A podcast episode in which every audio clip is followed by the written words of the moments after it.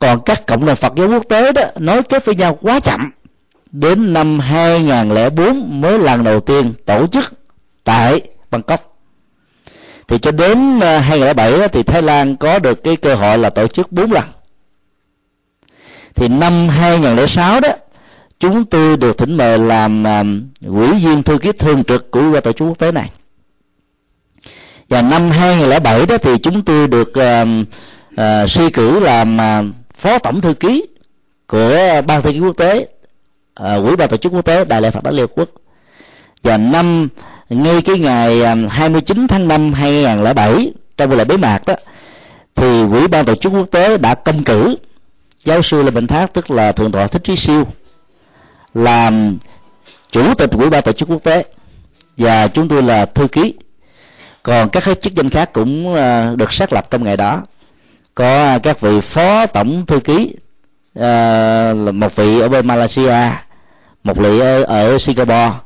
Còn các vị phó chủ tịch quỹ ban tổ chức quốc tế đó thì một vị ở Pháp một vị ở Anh một vị ở Thái Lan và một vị ở Trung Quốc. Đó là cái quỹ ban này đã quyết định một cách độc lập không bị lệ thuộc ngay cả chính quyền của Thái Lan huống hồ là chính quyền của nước nào. Thì sau cái ngày công bố đó đó thì Việt Nam buộc phải chấp nhận mặc dầu đó, có thể là quan điểm của Thái Lan của cái chính phủ là không không có đồng tình lắm về cái việc ờ, thầy thác và chúng tôi làm hai vai trò này. Nhưng buộc phải chấp nhận, bởi vì đây là cái quyết định của ủy ban tổ chức quốc tế, chứ không phải là quyết định của chính phủ Việt Nam. Và cái quyết định đó là quyết định hoàn toàn độc lập. Ủy ban tổ chức quốc tế có một cái charter và được công bố rộng rãi trên các trang web, quý vị có thể lên tham khảo cái cơ chế vận hành và bầu chọn của quỹ ban này không để cho bất kỳ một chính thể nào can thiệp vào về phương diện nội dung và cái tiến trình bầu chọn của nó.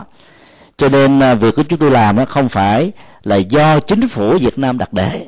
Vì trước khi về Việt Nam chúng tôi đã có hai năm làm trong vai trò thường trực đó. Và năm ngoái là là là phó tổng thư ký.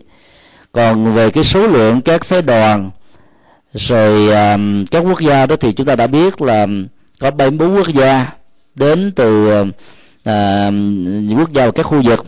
Rồi à, trên 600 phái đoàn số lượng người tham dự trong hội trường chính là 3.500 hai hội trường phụ mỗi hội trường là khoảng 800 người. Như vậy là tổng hợp ba cái hội trường đó chính và phụ thì ta có được 5.000 người bên trong.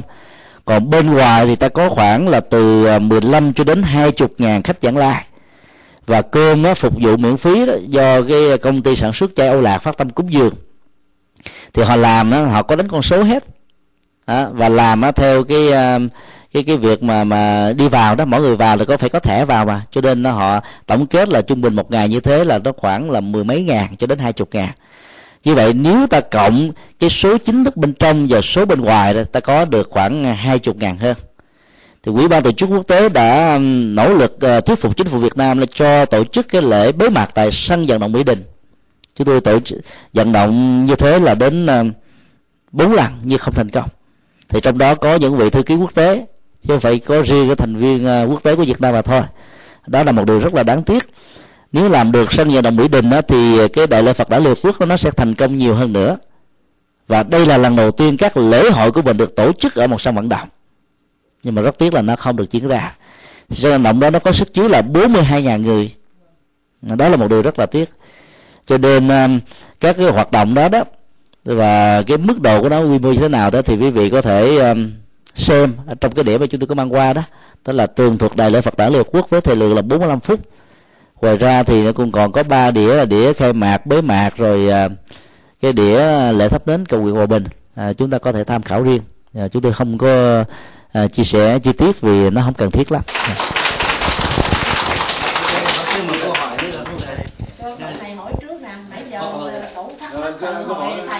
Thì thì theo thầy không có bao nhiêu thì giờ thầy thầy chỉ định ai hỏi trước thôi ạ.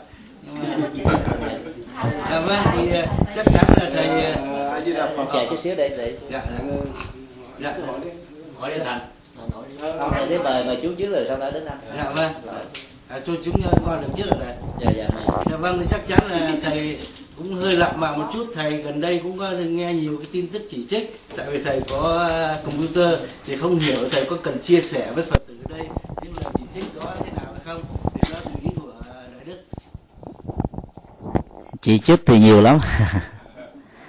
Vì cái căn bản của sự chỉ trích nó nằm ở hai điểm. Thứ nhất là tại sao chúng tôi được đi tự do? Trong khi đó, một số việc khác thì không. Mà nãy chúng tôi đã trả lời rồi cái điều thứ hai đó nghĩ rằng là chính quyền cộng sản việt nam đó đặt để chúng tôi vào cái chức vụ tổng thư ký đại lễ phật đảng liên hợp quốc. Mà trên thực tế thì hoàn toàn sai. Như chúng tôi cũng vừa chia sẻ, tất cả cái này quý vị có thể kiểm chứng ở trên các trang web à, do vì à, phát xuất từ hai cái tâm điểm đó đó mà chuyến hoàng pháp thứ hai này của chúng tôi đó là gặp rất nhiều sóng gió và sóng gió nhiều nhất là ở tại chùa Quan Nghiêm.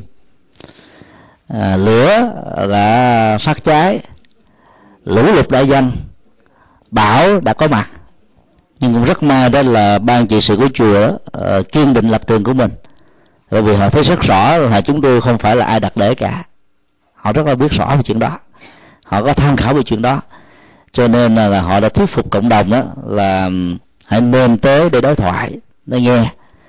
À, trước khi mình kết luận mình kết luận đâu có muộn đâu dội dã trong kết luận mà không tìm hiểu về các sự kiện đó thì cái kết luận đó nó có thể tạo ra một nỗi hàm oan là điều không nên. Rồi cuối cùng đó à, vốn chúng ta không hề có một cái quan hệ gì à, ăn quán dân hội với nhau trở thành đó là lăn động với nhau là điều rất là bất hạnh. Thì bên cộng đồng đó à, đã vận động tức là không đồng thuận theo quan điểm của chùa Quan Nghiêm. Thì họ vận động à, lúc đầu là được 11 hội đoàn. Ngày hôm sau lên 28 hội đoàn. Bữa nay thì nghe nói là lên tới bốn mấy hội đoàn ký tên để chống. Nhưng à, chúng tôi à, cũng đã có đề nghị họ đến và trong cái lời lẽ nói thì có vẻ hơi hơi cứng rắn quá nên làm cho rất nhiều vị ta sốc. À, và trong mấy ngày có mặt ở tại chùa Quan Nghiêm thì cũng không thấy ai đến đối thoại chúng tôi mời những ai có quan niệm cho rằng chúng tôi là công cụ của ờ, chính quyền Việt Nam hãy đến đối thoại trước khi kết luận. Ờ, tòa án ở quốc tế hay là các quốc gia khác, trước khi kết án một người nào, người ta gọi người đó là suspect. Người đáng hoài nghi thôi. Chứ người ta không phán quyết, ngoài trừ có một cái cái bản án phán quyết của tòa. Còn ở tại hải ngoại đó thì ờ, chúng tôi không dám nói là là là phần lớn. Nhưng mà đối với bản thân của chúng tôi đó thì hầu như ai thích cái gì là họ đã gán cho mình cái đó. Và làm như thế đó thì đôi lúc đó nó không được công bằng lắm. Và đôi lúc là người ta chụp mũ lầm lẫn nhau. Ở ờ, ở nhiều đảng đó đó đấy là ai vào đảng phải mất nhiều năm mà. Tu sĩ phật giáo về muốn trở thành thầy tu phải có mấy năm tập sự mấy năm làm chú tiểu rồi thọ sa di rồi bắt đầu là, là, là mấy năm sau mới làm thầy thì phải mất đến cả mười mấy năm như thế mới được làm ông thầy. Còn có nhiều người kết nạp chúng tôi vào đảng nó dễ dàng phán một câu là kết nạp xong. Thì thấy cũng hơi hơi hơi thấy lạ đó. Cái thái độ làm việc như thế thì theo chúng tôi là nó thiếu nghiêm túc và nó tạo ra nhiều cái ăn quán với nhau. À, rất may là sau khi chúng tôi ờ, gửi cái email như thế cũng không ai đến để đối thoại. Và từ đó đó nó có đến hàng trăm cái email khiêu khích, mà dùng bằng những cái ngôn ngữ gọi là hạ cấp nhất à, tục tiểu nhất của cái cái cái cái ngôn ngữ tục tiểu nhất mà con người có đó, đã gửi đến. Và thậm chí họ gửi đến luôn cả những người ủng hộ chúng tôi. Ở trên trang web đó, nó có những email để sẵn đó, thì họ móc những email đó, họ tấn công vào bằng cách là gửi cả trăm cái email như vậy, mặc dù người ta không hề muốn nhận. Chỉ vì nghĩ rằng là chúng tôi là công cụ của cộng sản. Bản thân của chúng tôi xác định rất rõ cái lập trường của mình ở trên trang web đạo Phật ngày nay, do chúng tôi thành lập tại Ấn Độ, khi chúng tôi còn là một du học tăng tại nước này vào năm 2000 cái quan điểm chúng tôi là không biến mình trở thành một công cụ cho một chính thể nào, dù là thuận hay là chống. Vì cái công việc của mọi chính thể đó, nó là ăn quán giang hồ và nó không đáng để chúng tôi phải quan tâm. Đức phật nói là chính thể nào rồi cũng phải trôi qua thôi. Phật pháp là trường tồn đi theo con đường tâm linh phật giáo thì chúng tôi chỉ đội tam bảo lên đầu chứ không đội bất cứ một chính thể nào. Ở trong nước việt nam chúng tôi cũng đã từng nói như thế. Và cái bài nói chuyện đó đã được thâu băng phát hành rộng rãi vào năm 2006 tại trường hạ cho mấy trăm à, vị trụ trì ở tỉnh Bà Rịa Vũng Tàu tại chùa à, uh, Đại Tùng Lâm. Rồi cái tựa đề của bài đó là bốn thách đố đối với Phật giáo Việt Nam. Thì trong đó cái thách đố thứ nhất là thách đố về chính trị thì chúng tôi nói rất rõ là đạo Phật có mặt trong xã hội chủ nghĩa là một thách đố rất lớn. Ờ, trong cái thuận và nghịch đó đó là có những phản ứng khác nhau làm cho giáo hội nó chia ra thành nhiều mảnh nhiều nhiều nhiều mối. Và bây giờ làm sao đó đừng cứ gắn cái vế xã hội chủ nghĩa vào trong đạo phật chỉ cần đạo pháp dân tộc là đủ thôi. Đây là cái quan điểm ở trong nước chúng tôi cũng nói như thế ở hải ngoại chúng tôi cũng nói như thế. Và không có lý do gì chúng ta gắn thêm cái cộng hòa vô. Bên trong nước thì gắn à, đạo phật à, dân tộc chủ nghĩa xã hội còn ở ở, ở hải ngoại mặc dù không có bằng văn bản nhưng mà trên thực tế nó cũng giống như vậy đó. đạo phật dân tộc và cộng hòa qua cái lá cờ đấy còn phật giáo là không nên gắn bất cứ một chính thể nào. Dầu là cờ uh, cờ đỏ hay là cờ vàng dầu là nón cối hay là nón sắt những điều này chúng tôi nói rất là rõ. Vì đó là quan điểm của đạo phật dành cho những người xuất gia.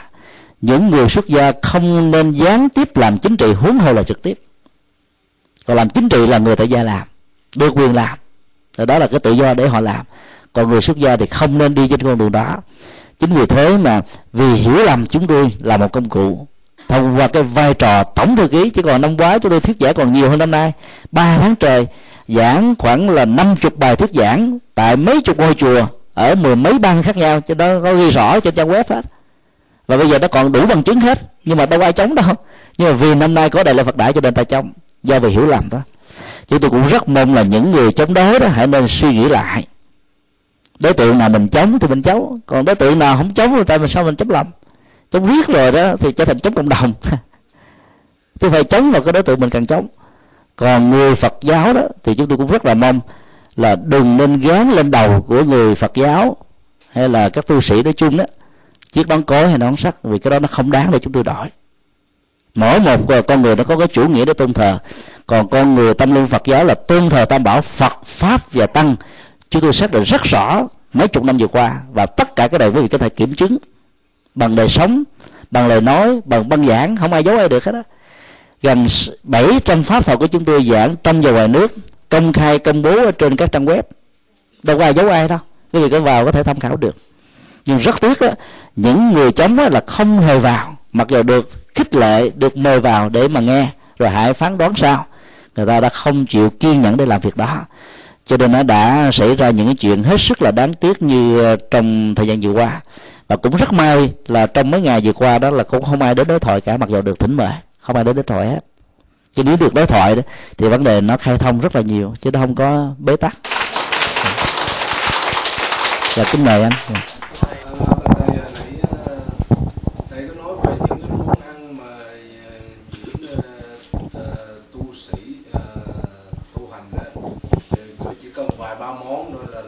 Đầy đủ ăn một ngày một món một một bữa thôi. Như là mần tôm hay là nam tôm về trong kinh Vu Lan thì à, Phật có dạy là sao à, cái câu đó là rằm rằm tháng 7 là là thì đệ tử là hãy sắm sanh bá vị cơm canh. Bá vị cơm canh, đồ đồ ăn trăm món trái cây năm màu. Bá vị cơm canh, thức ăn trăm món trái cây năm màu đây là bản dịch của hòa thượng thích huệ đăng về uh, kinh du lan. À, ở đây đó thì ta phải hiểu là cái cái việc mà đa dạng á là chính chứ không phải là số lượng đó con số chính số thật. Ở trong Phật giáo thường dùng cái ngôn ngữ số nhiều á. Cái, cái, cái lúc mà khi mô tả số, số nhiều ngoài 84 ngàn thì còn là con số 500 hay là con số 10 hay là con số 7 hay là con số 16 đó con số 7 đó là vi luật vũ trụ. Con số 10 nó là sự tròn trịa. Số 500 đó là con số văn hóa của Ấn Độ còn con số 16 đó là vì Ấn Độ lúc bấy giờ nó gồm có 16 nước liên bang, cộng hòa. Trong cái thời đức phật sống đó. Cho nên là các con số này được sử dụng để chỉ cho số nhiều. Do đó khi đọc các kinh điển đại thừa đó, ta đừng nên bị dướng vào nghĩa đen chữ trắng, mà phải khai thác ý nghĩa biểu tượng về triết lý. Cái mô tả nó là triết lý thôi, và biểu tượng thôi và một câu hỏi đặt ra tại sao không chịu nói quạch toẹt mà phải nói vậy? Là bởi vì cái dân quán độ là thế. Nói quạch toẹt thì đó là nó không có chiều sâu mà phải nói bằng văn chương một triết lý giống như là thơ ca của việt nam đó hay là trung hoa đó. Phải có điện tích. Điển tích càng sâu sắc đó, phải cho tra từ điển nhiều chừng nào á thì cái cái án văn đó được gọi là kiệt tác chừng đó. Nó nó nó là cái quan điểm về văn hóa thôi. Do đó là khi mà nói là bài cúng như thế ý đức phật của nó là mình định tiếc nuối về cái tặng phẩm mà mình dân cúng à, vì cái đó mình cúng như thế là mình giúp cho mình giống như mình bỏ ngân hàng thôi. Còn đối với người xuất gia đó thì à, chúng tôi được à, hướng dẫn như thế này. Mỗi khi mình tiếp nhận cái tặng phẩm của người tại gia đó mình phải nghĩ rằng mình là cái cục đá mài. Người tại gia là những con dao những cái kéo. Mỗi lần cúng là họ kéo và mài qua con dao của họ bén phước họ gia tăng. Ý nghĩa xã hội của họ lớn. Còn cục đá mài của chúng tôi bị mòn chút mòn chút mòn chút. Nếu mình tu mà không lên đến chốn á thì sau này mang lông đội sừng để mà đền trả. Kiếp này đến kiếp kia đó. Cho nên đó là là khi mà nhận tặng phẩm quý vị quý vị nghĩ rằng là chúng tôi là ruộng phước để quý vị gieo. Nhưng đối với người xuất gia thì nghĩ rằng là đây là một sự vay mượn ngân hàng thôi chúng tôi vay mượn ngân hàng và chúng tôi trả trong tương lai bằng cái thành quả tu học bằng cái việc mà hoàn pháp làm đạo của mình thôi và nếu hai cái đó nó đều được thành công hết á thì là tự tha được lượng lưỡng lại à, bằng không đó thì cái cái lỗi nó nằm về người xuất gia. Cho nên khi cúng á, ta đừng quá bận tâm về cái số lượng phẩm vật phải nhiều thế này thế nọ. Cũng đơn giản thôi. Vào trong chùa, nhiều chùa ở Việt Nam ta cúng có đại chuối có sao đâu. Chùa vẫn tiếp nhận bằng sự trân trọng, còn vô cúng cả trăm triệu, nghìn triệu, nó cũng vậy thôi. Nhưng mà đúng, xử lý đúng cái tinh thần mặt dạ thì nó giống nhau.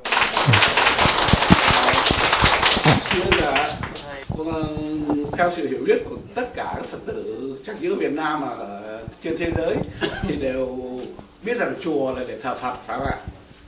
Bây giờ chúng tôi được nghe là không ngôi chùa nào đó ở Việt Nam để một tượng ông Hồ Chí Minh ở trước tượng Phật thì chẳng, bây giờ chúng tôi thì Phật tử thì đã đành rồi, nhưng bây giờ chúng tiện có Đại Đức đây, chúng tôi muốn biết quan niệm của Đại Đức là một tu sĩ Phật giáo nghĩ thế nào về vấn đề đặt tượng ông Hồ Chí Minh trước tượng Phật ở trong chùa về à, vấn đề này thế thì à, trước nhất chúng ta phải nói đến cái danh sinh nó được gọi là đại nam quốc tự. Ở trên đó đó thì à, ta không thấy ghi bằng chữ hán. Cái chữ chữ tự ở trong à, chữ hán nó đó là đồng âm gì tự nó có đến năm sáu chữ đó tự là chùa tự là đền thờ tự là chữ nghĩa tự là bản thân tôi à, tự là kế thừa. Nó còn có thêm một hai chữ khác nữa thì um, chúng tôi hỏi anh Quỳnh Phi Dũng là chủ nhân của cái cái công trình này đó thì anh nói là anh không dùng chữ chữ tự là chùa mà chữ tự là đền thờ. Cho nên anh dịch nghĩa là đền thờ nước Việt Nam vĩ đại. Sau cái lễ khánh thành là cách đây vài năm đó, thì chúng tôi không được mời đến um, à, rất nhiều tăng ni được thỉnh mời đến để làm lễ à, tụng kinh địa tạng suốt 7 ngày. Thì à, rất nhiều tăng ni đã góp ý không đồng tình về cái quan niệm thờ phượng đó. Cho nên à, anh đã không dùng cái chữ đại nam quốc tự nữa vì sự à, sợ hiểu lầm đó là cái chùa đó. Cho nên anh đã đổi lại là cái công ty du lịch văn hóa đại nam. Du lịch văn hóa đại nam thôi. Bây giờ bỏ chữ quốc tự ra. Nó là một cái complex à, giống như là Hollywood của Hoa Kỳ và Disneyland. Thì trong đó nó có tất cả là trên 450 mẫu các công trình văn hóa lăng tẩm à, ngày xưa Việt Nam được tái tạo. Rồi cái đền đó thì cái là cái đền lớn nhất Việt Nam. Rồi à, có những cái công trình vui chơi. Cái khách sạn của anh ta làm đó là nó đến năm ngàn phòng lớn nhất thế giới. Theo cái mô hình đó là dạng lý trường thành. Nhìn từ trên mặt bầu trời nhìn xuống nó là một cái dạng lý trường thành. Còn bên dưới đó là phòng ở. Hiện tại thì anh làm được khoảng 500 phòng rồi. Thì trong vòng vài năm tới thì anh sẽ hoàn tất cái hội trường à, sắp tới anh xây dựng nó theo dự kiến đó, nó là 7.000 phòng. Bảy 7.000 chỗ ngồi đó là hội trường lớn nhất Việt Nam. Rồi cái biển nhân tạo anh làm đó đang làm gần xong đó là cái biển lớn nhất về biển nhân tạo. Rồi những cái công trình khác đó về văn hóa Việt Nam cũng là thuộc loại hàng lớn nhất thôi à. Rồi cái um, cái cái thành Thăng Long á anh cũng làm lớn gấp 4 gấp 5 lần so với cái thành Thăng Long ở Hà Nội. Nói chung là anh này anh có một cái đầu óc là làm cái gì là muốn cho nó là lớn nhất thôi chứ nó không đứng thứ nhì. Cái quảng trường anh ờ, xây dựng đã đã đã xong rồi đã lớn hơn quảng trường thiên môn. Mà quảng trường thiên môn là quảng trường uh, của một quốc gia mà hiện nay nó là lớn nhất thế giới. Mà anh này anh chưa đăng ký cái kỷ lục quốc tế. Nếu mà đăng ký kỷ lục quốc tế đó thì ảnh sẽ là cái quảng trường lớn nhất thế giới. Một công trình dân sự lớn hơn công trình một quốc gia đó là trung quốc. Nói chung là anh này có những cái đầu óc như thế thì trong cái đền thờ của ảnh là nó có ba tượng. Cao nhất là tượng phật, chính giữa là vua hùng, bên dưới là tượng hồ chí minh. Thì à, bên phật giáo thì có học thuyết đó là tăng ni đó bắt bái quân dương người tu sĩ là không lại vua chúa. Thì thời xưa trong chế độ quân chủ đó, tất cả mọi thần dân đó khi mà vua đi ngang qua, người ta phải quỳ mọp xuống. Lý do ta sao ta quỳ mọp vì sợ gốc đầu lên ám sát có những cái à, hoạt động hành thích á, cho nên ta buộc phải nằm một xuống hết là ai mà đụng đậy là ta biết là cái người này là có à, gian tâm. Người ta mới à, đảm bảo được cái an ninh một cách tuyệt đối vì lúc đó nó không có những phương tiện vệ sĩ tốt như bây giờ. Về xe cộ về áo giáp và các các thứ gì đó. Do đó là phải lại quỳ là hết. Nhưng đức phật chủ trương tu sĩ là không lại vua chúa. Và cái quan niệm đó vẫn được phật giáo áp dụng cho đến bây giờ cho nên khi chúng tôi có mặt và nhiều tăng ni khác có mặt ở trong đền thờ đó dù muốn lại phật cũng không lại được. Thôi lại lại phật thì phải lại luôn hùng dương và lại luôn tượng hồ chí minh là điều mà chúng tôi không muốn. Nhưng đó là tự do của anh vì anh là tư nhân mà anh làm. Anh muốn anh thích ai thì anh để vô là chuyện của ảnh thôi. À, là chuyện của ảnh. Nhưng mà nếu mà mình nhìn từ một góc độ nào đó đó, đó một cách à, cách à, một một cách chủ quan chút xíu theo quan điểm của chúng tôi đó thì trước đây ở tại Việt Nam người ta cho rằng là học thuyết ờ, uh, sau chủ nghĩa là đỉnh cao nhất thôi. Nhiều quan điểm học thuyết người ta cho là như thế mà ở tại Việt Nam á đại diện cho học thuyết sau chủ nghĩa là ông Hồ Chí Minh. Và bây giờ ông này đó ông sắp là đứng hàng thứ ba thôi sau vua hùng và sau đức phật. Thì mọi người có thể tự hiểu. Mọi người tự hiểu thôi cho nên thì có người thì ở ngoại thì ta nói rằng là ông muốn đề cao ờ, tượng hồ chí minh, thông qua đó đề cao ờ, xã hội chủ nghĩa ở trong lòng của đạo phật. Đó là một cái quan điểm ở ở hải ngoại. Còn ở trong nước đó thì họ lại quan niệm khác. Đó là một cách nói rằng là đạo phật vẫn hơn cái học thuyết về chủ nghĩa. Ngay cả vua hùng là quan trọng nhất, vẫn không bằng được với đức phật. Đứng ngồi dưới chân phật thôi. Nhưng còn là những người phật giáo, tu sĩ thì chúng tôi vào, mặc dầu được giải thích như thế, chúng tôi vẫn không hài lòng. Vì cái không gian nó rộng nha mình có thể làm một cái ờ, điện thờ phật riêng ờ, điện thờ vua riêng, điện thờ người nào mình thích riêng đó đừng thờ chung. Vì thờ chung như thế là làm cho nhiều người, mặc dù ta có thể cảm nhận cái công trình đó là vĩ đại nhưng mà người ta lại khó đồng tình được lắm. Trong nước cũng không đồng tình, hải ngoại cũng không đồng tình. Mà nó là cái công trình rất là vĩ đại. Các hoa văn họa tiết làm cái đó rất là quy mô. Chưa, ta không thể là tìm thấy một cái công trình quy mô nào hơn trong lịch sử mấy ngàn năm của Việt Nam so với cái cái cái đền thờ đó đó. Thì đó là một điều hết sức là đáng tiếc. Nếu làm thờ tự Phật đi thì hay vô cùng, theo chúng tôi đó. Hay vô cùng. Giá trị tâm linh nó là siêu việt thời gian. Còn gắn bất cứ một cái gì vô là nó bị giới hạn thôi. Và hơn nữa, nó bị hiểu sai về phương diện chính trị. Và nó dẫn đến nhiều sự hạn chế rất là lớn. Yeah. Dạ.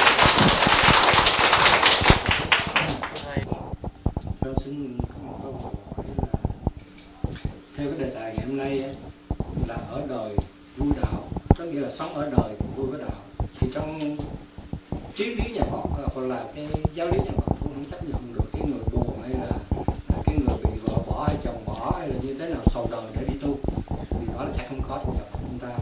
Thì như vậy, chúng ta đưa tới cái địa bàn đời ở đây gói gọn trong cái xã hội Việt Nam, và đạo là đạo Phật.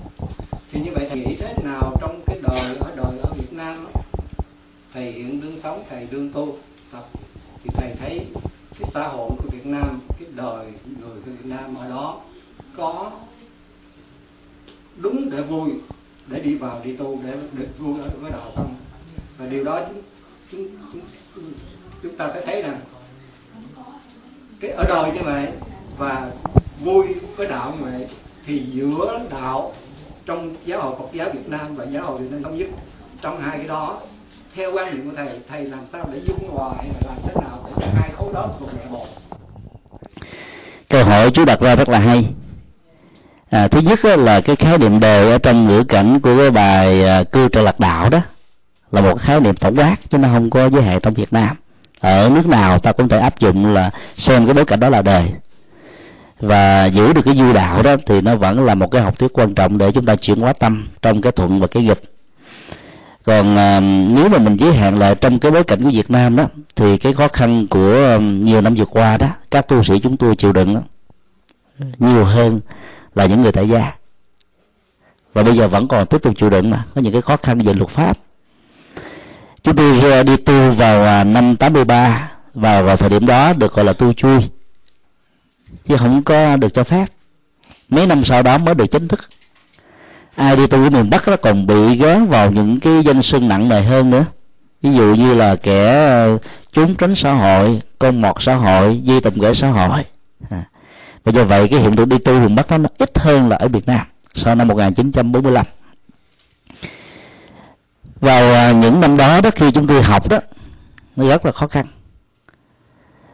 Tức là nó chưa được cho một cách chính thức chứ hồi đó là ở tại chùa giác ngộ vốn là cái trường trung học bồ đề đầu tiên của giáo hội phật giáo việt nam thống nhất mà hiện nay chúng tôi làm chủ trì.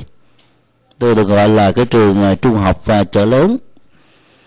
Thì hòa thượng thích quyền ngôn á à, trước năm 75 là thư ký đặc biệt của à, hòa thượng thích hòa quyền qua nhưng mà sau năm 75 đó thì à, thầy chuyên về vấn đề giảng dạy thôi. Và chúng tôi được may mắn là học với thầy suốt cả mười mấy năm thì trong cái lúc mà học đó, thì thầy cho chúng tôi là bài ly tách ra ở trên bàn. Mỗi khi mà có có có à, bên bộ phận tôn giáo tới xét đó, thì ở dưới lắc cái chuông chúng tôi học ở trên lầu ba.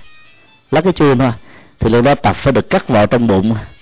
Thầy trò uống trà với nhau thì đâu ai cấm đâu. Cái giai đoạn đó bây giờ nó không còn nữa. Đến năm 1988 đó thì à, tại thành phố Sài Gòn đó thì có cái trường trung cấp Phật học thì chúng tôi được vào học. Còn à, cái trường à, Giang Hạnh hành đó, sau nhiều năm ngưng thì cũng được cho phép.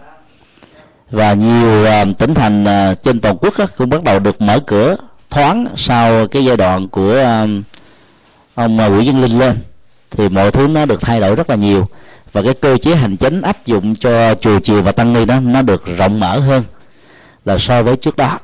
Thì là những cái khó khăn đó chúng tôi cũng đã trải qua à, và những cái năm tháng từ năm 75 cho đến năm 90 đó là tăng ni không được ở chùa vào ban đêm. Ban ngày được ở thôi. Ban đêm nó tôi xin à, tạm trú rất là khó vì à, có những lý do như thế này. Ai mà cùng thành phố đó thì tôi nói là nhà gần thì về nhà ở chứ ở chùa chi. Còn ai xa thành phố thì lý do đưa ra là tôi không biết nhân thân của quý vị là ai cho tôi không dám đảm bảo cho nên kết quả là tăng ni á, thì về đêm đi tìm nhà cư sĩ mà ở vào ban đêm. Khoảng chín giờ tối phải về chùa. Ba, bốn giờ khuya rồi trở về chùa lại, để mình tụng niệm bái sám. Thì thời gian đó chúng tôi tạm gọi là cái giai đoạn mà tóc dài theo năm tháng. Nhiều người ra đề lắm, vì không thấy tương lai của sự tu. Một số người à, đi vượt biên mà đang có mặt khắp năm châu bốn bể và tạo ra các ngôi nhà tâm linh, các ngôi chùa, các đầu tràng tu học mà chúng ta thấy hiện nay qua cuốn sổ của hòa thượng thích chí nhiên làm đó, ta thấy có đến bốn năm trăm ngôi chùa. Đó là một điều rất là đáng quý. Còn bây giờ thì kể từ năm 90 trở đi đó, thì cái hiện tượng đó nó không còn nữa. Là mỗi một năm trôi qua như vậy đó, cái hành chánh áp dụng lên chúng tôi đó, nó nhẹ xuống từ từ, nó giảm xuống từ từ. Thì nó nhẹ, nó giảm chừng nào thì mình mừng chừng đó thôi. Còn à, ở trong thuận và nghịch á thì Phật giáo dạy đó là mình à, phải tìm cái vui đạo để mình à, quên đi cái khổ đời à, cái khổ của đời nó có hai cái khổ trong cái cái khó khăn và khổ trong cái cái thuận cảnh. Khổ trong cái khó khăn đó là về cái à, cái cơ chế hành chính của các quốc gia rồi cái nền kinh tế yếu kém sự lạc hậu. À, khổ ở trong à, cái cảnh thuận đó thì cái đề tiện nghi vật chất đủ đầy quá thì nó cũng khó tu thì đức phật dạy là giàu trong thuận hay trong nghịch thì ờ, người tu cũng phải cố gắng là giữ cái tâm. Mà thường ở trong nghịch đó thì người tu tu dễ hơn là trong cái thuận. Đó là tinh thần phật dạy đó. Bởi vì cái cái sự uh, um, tiêu thụ của người tu đó nó khác với người tại gia. Không phải là hưởng thụ. Cho nên cái phương tiện tiện vật chất mà ngày càng cao đó chừng nào đó thì cái chuyện tu nó khó thành công chừng đó. Do đó là người tu chọn cái hoàn cảnh khó còn người tại gia đó cần phải thuận nhiều chừng nào thì phát triển chừng đó. Hai cái nó ngược lại tại vì con đường tâm linh đó nó khác với con đường của vật chất. Thì chúng tôi đã phải rất là khó khăn để mà tìm vui cái đạo. Và phải cố gắng là thuyết phục thôi. Thế thì mỗi một năm có những cái chương trình này thì người ta phải thuyết phục. Thuyết phục từ từ thì người ta cũng lắng nghe. Cho nên nằm ở cái cách là mình nói như thế nào thôi. À, mình nói làm sao người ta nghe người ta lọt vào tay được thì ta cho cho phép. Ví dụ như năm hè lễ tính chúng tôi tiếp tục thuyết phục chính phủ cho phép. Nhưng mà cái cơ hội đó ngày càng mờ mờ nhạt dần nó không cao lắm. Không cao lắm. Do đó rất là khó khăn để có được một cái cái quyết định cho phép làm những cái um, lễ hội dân hóa lớn. Mà theo cái pháp lệnh tôn giáo như là một cái luật quan trọng áp định cho áp áp dụng cho tôn giáo đó là mình phải xin nhiều thứ. Cho nên ta cho phép được chừng nào thì mình làm chừng đó thôi. Nó nó khó vậy. Còn mình làm ngoài cái luật pháp cho phép thì chúng tôi nghĩ ở đâu cũng vậy nó cũng bắt mình thôi. Ở hoa kỳ này giờ ta không cho phép sinh hoạt tôn giáo mà mình cho có người mình mà mình tự làm có người chỉ cần gọi lấy con số là ta có thể ta, ta, ta dẹp mình thôi. Như vậy đó là cái giới hạn của cái luật pháp. À, ở từng quốc gia thì à, đạo Phật dạy chúng tôi đó là không nên quá bận tâm nhiều. Ta được quyền à, kiến nghị góp ý nhưng mà không nhất thiết phải chọn con đường kháng cự và chống đối. Bởi vì con đường của tâm linh của nhà Phật là nó vượt lên trên các ý thức hệ chính trị mà chống đối, ta sẽ bị liệt vào cái thế thế lực đối lập. Đảng đối lập mặc dù có thể ta không có, nhưng mà ta bị liệt vào. Vậy vì liệt vào rồi thì ta không làm được phật sự gì hết. Còn những người không chống đối, không đồng nghĩa là hèn nhát, vì đạo phật dạy đó có những cái ta phát ngôn đó, nó là ít thì nói. Mình phát ngôn ra, không thay đổi được cái gì thì nói cũng bằng thừa. Thì ta tìm cái con đường khác để ta đi, để làm sao giữ được mối đạo, giữ được tâm linh, giữ được truyền thống mà rất may mắn á, tại miền Nam đó thì Phật giáo vẫn thịnh hành được. Sau năm 75 còn ở miền Bắc á, từ năm 45 đến năm 75 thì gần như là cái hạt giống tâm linh nó bị xuống một cách nghiêm trọng.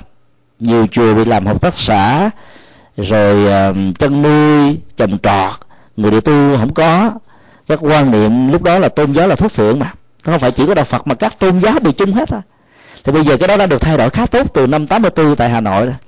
Thì tăng ni được xuất gia mới rồi các chùa Phật học được mọc lên, các giảng đường được có mặt thì cái cái việc mà mù chữ về Phật pháp nó được xóa bỏ thôi. Vấn đề, thay vì mình ngồi mình quyền rửa đó thì mình cố gắng mình nỗ lực thắp lên những cái cây đèn cày, những cái cây đèn dầu, rồi những cái cây đuốc, rồi ờ, đèn tiếp, rồi đèn lớn, rồi đèn năng lượng, vân vân. Ờ, cách nào để cho nó có hiệu quả thôi. Chúng tôi đã thuyết giảng lần đầu tiên tại hà nội sau lễ phật đản là ba tuần đó. Và chính tỉnh thành đã thì thấy rất là tội cho phật giáo miền bắc nhân sự thì quá ít. Người chuyên môn đó nó cũng không đủ sức để đáp ứng cái nhu cầu thực tế. Các phật tử thì thuần thành vô cùng. Có thể nói ba miền thì phật tử miền bắc là thuần thành số một. Xem tăng ni như là phật, như là các bồ tát vậy đó. Và các giảng đường thì ít chưa từng thấy. Cho nên đó là thuyết giảng một cái buổi cho phật tử miền bắc đó, nó quý bằng nhiều bữa ở miền nam. Miền nam dư thừa hàng ngàn hàng chục ngàn các băng giảng khác nhau với hình thức dvd vcd mp3 audio rồi cái thép. thép. Ở miền bắc đó, thì cái này là rất là hiếm. Các cái dòng và các cái phòng văn hóa phẩm Phật giáo thì mới thành lập được vài năm gần đây thôi. Trong đó thì hầu như là các cái ờ, pháp khí rồi tín ngưỡng là nhiều. Còn sách vở Phật học thì quá ít. Người ta cũng không có nhu cầu nhập từ ở miền Nam ra nữa. Rất là ít phát triển về về văn hóa thì thế này có lẽ nó không có phần lề. Phát triển về cái tính ngữ thì phần lề nó cao. Có thể cái đó là một một cái ờ, cái sự thật một cái sự thật cái ờ, tiếp là do cái hạn chế về nhận thức của những người phát hành. Là cái công việc truyền bá văn hóa này, họ không thấy cái chuyện là băng giảng, cái kinh sách là một nhu cầu tốt, cho nên họ cũng không đầu tư. Thì chúng tôi đi đâu, thuyết giảng chúng cũng đề nghị là mỗi chùa nên có cái phòng ờ, phát hành văn hóa phẩm Phật giáo, trong đó có băng giảng, có kinh sách rồi à, có các nghi thức uh, thuần diệt để cho quần chúng đọc hiểu thì mê tín nó tự tự động nó hết thôi. Còn ngồi quyền rửa chế độ nó có khó khăn này khó khăn nọ trong quá khứ không phải là giải pháp. Cái con đường của chúng tôi đi thì nó nó là như thế. Cố gắng làm sao trong cái nghịch mình cố gắng mình làm giữ được phật giáo. Theo cái cái điều kiện nghịch. Trong cái thuận thì ta phát triển nó theo cái điều thuận. Còn cái nào ta không hài lòng ta góp ý chứ đừng nên kháng cự vì kháng cự nó không phải là lối đi của đạo phật và kháng cự dầu cho người ta có nhận thấy là sai lầm đi nữa chưa chắc ta sửa vì ta bị tự ái va chạm thôi. Còn góp ý đó thì nó dẫn đến sự chân thành. Dầu không không không có nhận nó đem ra để sử dụng đi nữa thì người ta cũng không có hành hạ mình hay là người ta cưỡng bức mình hay là người ta áp dụng những cái lực nào đó đối với mình. À, đó là cái quan niệm riêng của chúng tôi. Thì trong cái khó khăn à, à, của quá khứ mà bây giờ nó đã thoáng mở rất là nhiều. À, chúng tôi vẫn cố gắng là vui với đạo và trong tương lai đó chúng tôi nghĩ rằng là Phật giáo Việt Nam sẽ phát triển rất là mạnh. Còn vấn đề để hòa hợp hai giáo hội đó là cái niềm mơ ước của cả mấy chục ngàn tăng ni ở trong nước. Cái chuyến mà hòa thượng thích quyền quang đi với uh, ông uh, thủ tướng khải là một cái dấu hiệu rất là đáng mừng. Nhưng nó sau cái chuyến đi thuyết phục của hòa thượng trở về đó thì uh, tình hình nó có khác. Là giáo hội phật giáo việt ta thống nhất đó, là tấn phong à, ngài quyền quang lên làm tăng thống rồi à, ngài quảng độ lên làm viện trưởng viên hóa đạo. Thì lúc đó đó là mọi cái nối kết nó bị bế tắc vì chính phủ trong nước đó chỉ muốn có một giáo hội duy nhất thôi chứ họ không muốn có hai giáo hội. Và cái việc mà sắp xếp nhân sự đó thì theo hòa thượng quyền quang kể tại cái buổi thuyết trình tại chùa ấn quang đó là ông thủ tướng khải đó yêu cầu đó nhân sự cho cái việc thống nhất là do mấy thầy chúng tôi không can thiệp. Trước đây là họ có can thiệp nhưng mà trong cái buổi đó là hòa thượng nói là họ đề nghị họ không can thiệp mình tự đi vận động tự sắp xếp thôi. Vấn đề được hay mất là do mình chứ không nên đổ thừa họ nữa. Nhưng rất tiếc á, là vì họ không chấp nhận cái giáo hội phật giáo việt nam trong nước giáo hội phật giáo việt nam thống nhất á. Do đó việc mà tấn phong cái hai cái chức cao nhất cho hai người này nó cắt đứt cái con đường con đường vận động. Ờ, các hòa thượng đã không làm thành công chúng tôi chỉ là một hạt cát rất nhỏ. Và cũng cảm thấy mình là hoàn toàn bất lực. Cái đây mấy năm á thì hòa thượng tích quản ly cũng nỗ lực đi vận động nhưng cũng không thành công. Mà mỗi khi vận động như vậy á, thì ờ, ở hải ngoại đó người ta lại nói rằng là đây là đi giải độc cho cộng sản. Cho nên đạo Phật dạy là chủ trương là là tăng đồ phải hòa hợp thì quần chúng Phật tử mới được an vui. Tăng hợp bản chất của tăng đồ là hòa hợp chúng mà. Mà hiện nay ta bị rạn nứt. Rạn nứt bởi ý thức hệ giáo hội trước và sau năm 75 trong và ờ, trong và ngoài nước Việt Nam ta rạn nứt bởi cái chủ nghĩa dùng miền Nam Trung Bắc. Ta rạn nứt bởi các tông môn pháp phái thiền mặt và tịnh. Ta rạn nứt bởi những cái cá tính khác nhau về văn hóa, phong tục tập quán và thói quen. Chừng đó các rạn nứt đã làm cho phật giáo việt nam nát và chết thành từng mảnh vụn. Nếu ta tiếp tục để cho phật giáo việt nam rơi vào cái tình huống này đó, thì chẳng bao lâu ta cúng dường cái mảnh đất tâm linh đó cho các tôn giáo khác thôi. Tin lành không hề chống ai họ đi bằng con đường từ thiện ở vùng xa vùng sâu vùng cao nguyên. Và trong mấy chục năm cũng giống như đạo phật họ có thêm đến cả cả, cả biết bao nhiêu là triệu tín đồ mới. Còn phật tử ta có được gia tăng không? Không. Lưu lượng chảy từ chùa A sang chùa B từ chùa B sang chùa C từ pháp môn tịnh độ sang thiền từ thiền sang mật tông từ mật tông sang tịnh vân vân. Ta tạo ra một cái dòng lưu lượng ta không có quần chúng mới. Và đó là nỗi đau của Phật giáo Việt Nam và nó là cái bế tắc của tất cả chúng ta. Mong sao cho những cái nỗ lực để hàn gắn đó. À, đừng nên bị gắn kết là con cờ của chủ nghĩa này hay chủ nghĩa nọ. Bởi vì đức phật dạy chúng ta hòa hợp và đoàn kết mà. Cho nên đó, cho đến lúc đó đó thì đạo phật mới thật sự là mạnh. Trung quốc đó, có là một cái hay. Là cái ngày mà tổ chức uh, diễn đạo phật giáo thế giới lần lần thứ nhất vào năm um, 2006 vừa qua đó hòa thượng tinh vân đã từng bị chủ nghĩa cộng sản tại trung quốc ghép ghép tội là cái người chống mà. Lại là cái người vận động tích cực nhất. Cho cái cuộc giúp đỡ phật giáo trung quốc ở trong nước. Cũng trong một cái biến cố trung quốc còn tệ hại hơn việt nam của chúng ta. Thiên đường của phật giáo đại thừa đã trở thành là là là cái nơi du lịch hết à tăng ni không có xuất gia. Các cao tăng chứng đắc đạo quả à, bao nhiêu trường phái lớn hầu như là không còn ai biết đến. Nhưng khi hòa thượng tinh văn đứng là vận động cho cuộc thống nhất đó thì các vị cao tăng của trung quốc ở đài loan ở macau ở hồng kông ở mỹ đã về hưởng ứng rất là mạnh. Là bởi vì ấy, trong cái cuộc cách mạng dân hóa đỏ đó, cái sai lầm của chính phủ trung hoa rất là nghiêm trọng đó về phương diện tôn giáo đã làm cho đạo phật trung hoa có mặt khắp mọi nơi việt nam cũng như thế. Thì trung hoa đó đã học được một cái hay là họ không chống nên là trong nội bộ đó, mạnh ai lấy đi theo pháp môn của mình, họ không dựng lên các giáo hội. Vì hành chính giáo hội đó, nó dễ bị ảnh hưởng bởi các ý thức hệ chính trị trong từng giai đoạn lịch sử đó. Và do đó là họ hàng gắn dễ hơn chúng ta gấp trăm lần. Và họ thành công trong sự hàng gắn đó. Và bây giờ các vị cao tăng của trung hoa khắp nơi trên thế giới về ủng hộ cho trung quốc. Khi trung quốc ta cho phép mình mình làm, tại sao mình không làm? Trước đây ta không cho phép thì mình phản đối mình chống, nhưng khi ta cho phép, mình lại từ chối nghĩa là mình tự đóng bít cái cửa ngõ phát triển của mình thôi. Còn ở tại Việt Nam đó thì mức độ cho phép như thế nào? Nó nó được nới rộng cứ mỗi năm trôi qua. Trước đây thì khó ví dụ như là cái hộ chiếu của tu sĩ phải 6 tháng đến 2 năm. Bây giờ chỉ có 14 ngày như thường dân đó đó là một sự cho phép mới, thoáng. Chẳng lẽ bây giờ khi người ta mở cái dòng kim cô ra một chút xíu mình nói thôi, tôi không cần. Mình siết nữa sao? Mình phải mừng khi mỗi một cái bù lon của đồng kim cô được tháo gỡ, mình phải mừng một chút. Ờ, do đó đó, là trong cái thuận và cái nghịch đó ta phải tìm một cái lối để đi. Chứ chờ thuận mới làm đạo, còn nghịch không làm thì vĩnh viễn đạo phật sẽ bị chết.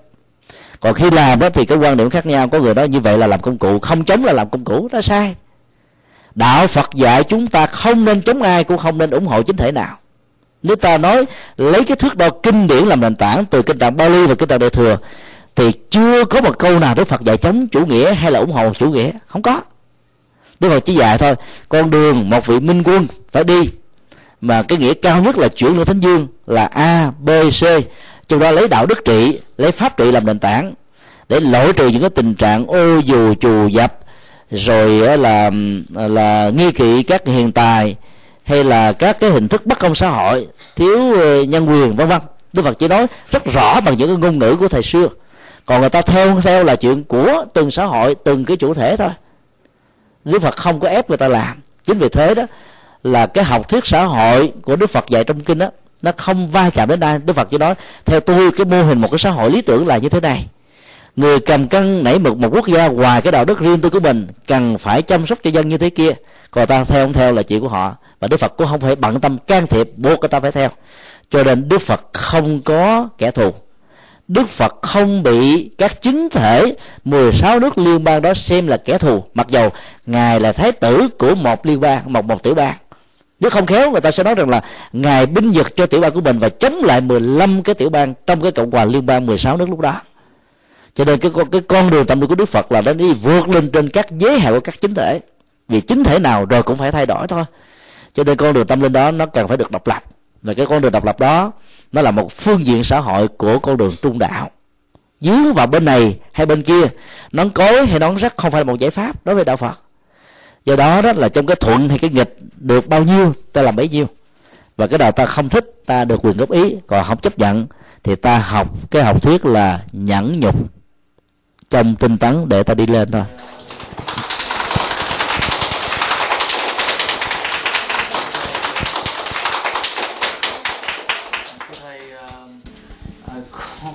Sin ra trong gia đình Phật giáo. Mà thật sự bây giờ con mới biết rằng hả, con nghe nói thoáng thoáng thầy kể qua thì con mới biết rằng Phật giáo Việt Nam mình chỉ có chia chia rẽ.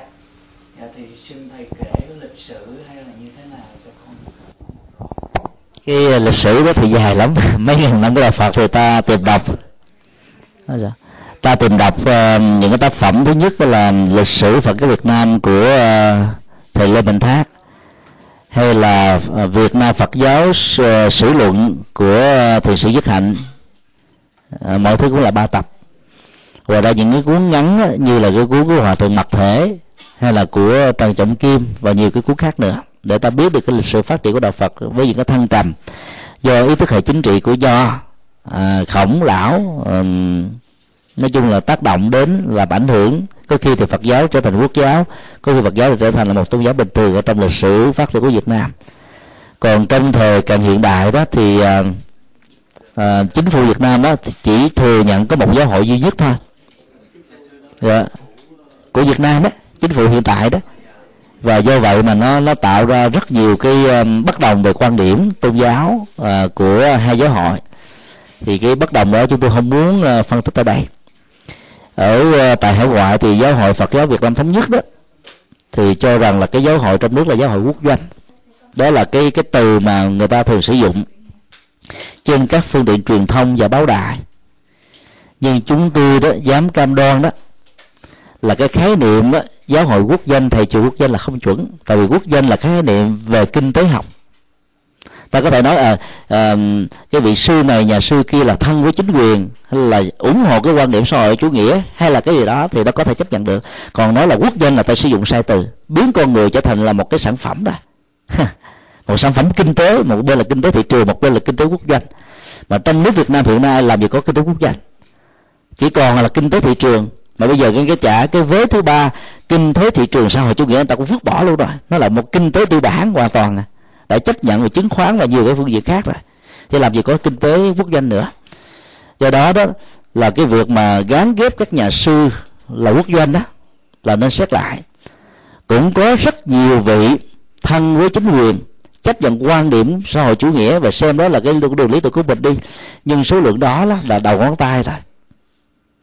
Chín mươi mấy phần trăm còn lại là người ta đi với cái con đường thuận và nghịch, là phải theo cái thuận và nghịch đó tùy duyên để mình làm đạo ở đời vũ đạo thôi và mình gán cho một cái cái mũ là là là nó cối lên cho 45.000 tăng ni trong nước là một nỗi hàm quan rất lớn. Chứ tôi cho rằng là cái đó là một cái điều bất công. Và hay nói một cái khác đó đó là một cái gì? Nhận xét hết sức là thiển cận và làm cho phật giáo mình nó bị manh nha, phân hóa rất là nhiều. Và khi mà được gắn lên một cái nón cối rồi thì người ta phải chống thôi. Trong nước mà đi ra thì nó, ủa, tại sao ông hòa thượng này được đi còn các hòa thượng khác không được đi? Nhiều khi các ngài không chịu đi chứ không phải là không đi đâu gọi là muốn đi mà không cho đi, theo cái quan niệm luật pháp. Còn người khác được đi mình phải mừng chứ. Chẳng lẽ mình muốn là là bốn mươi mấy ngàn tăng ni đã không được đi hết thì sao? Mình muốn cho tự do thì ai được tự do được phần nào thì mình mừng cho người đó, phần đó. Chứ có lý đâu, người a mà mình kính không được tự do thì mình buộc tất cả mọi người còn lại cũng không được quyền hưởng cái tự do.